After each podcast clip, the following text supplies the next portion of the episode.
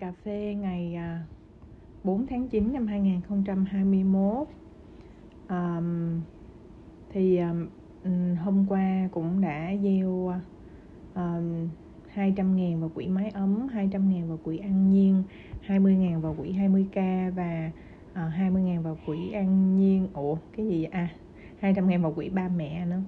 Uh, gieo 11,49 đô để mua sách trên Amazon Kindle gieo à, 800 ngàn ủng hộ doanh thu shop rau. Gieo 650 ngàn để mua khóa học cho team Manulife. Uh, gieo hẹn thời gian để tham gia DCI level 2 uh, ờ, trước đó là có uh, tặng cho ba mẹ uh, một chiếc xe VinFast uh, Fadin và ba mẹ rất là vui. Rồi uh, đã tặng một căn nhà cho DCI rồi uh, trước đó đã từng trao quà cho rất là nhiều người nghèo. Ờ, đã gieo uh, học phí uh, học SCIM 1 là hơn uh, 3.300 đô và SCIM 2 là 3.335 đô. Rồi gieo vào quỹ rau uh, gieo vào quỹ um, cái gì ta?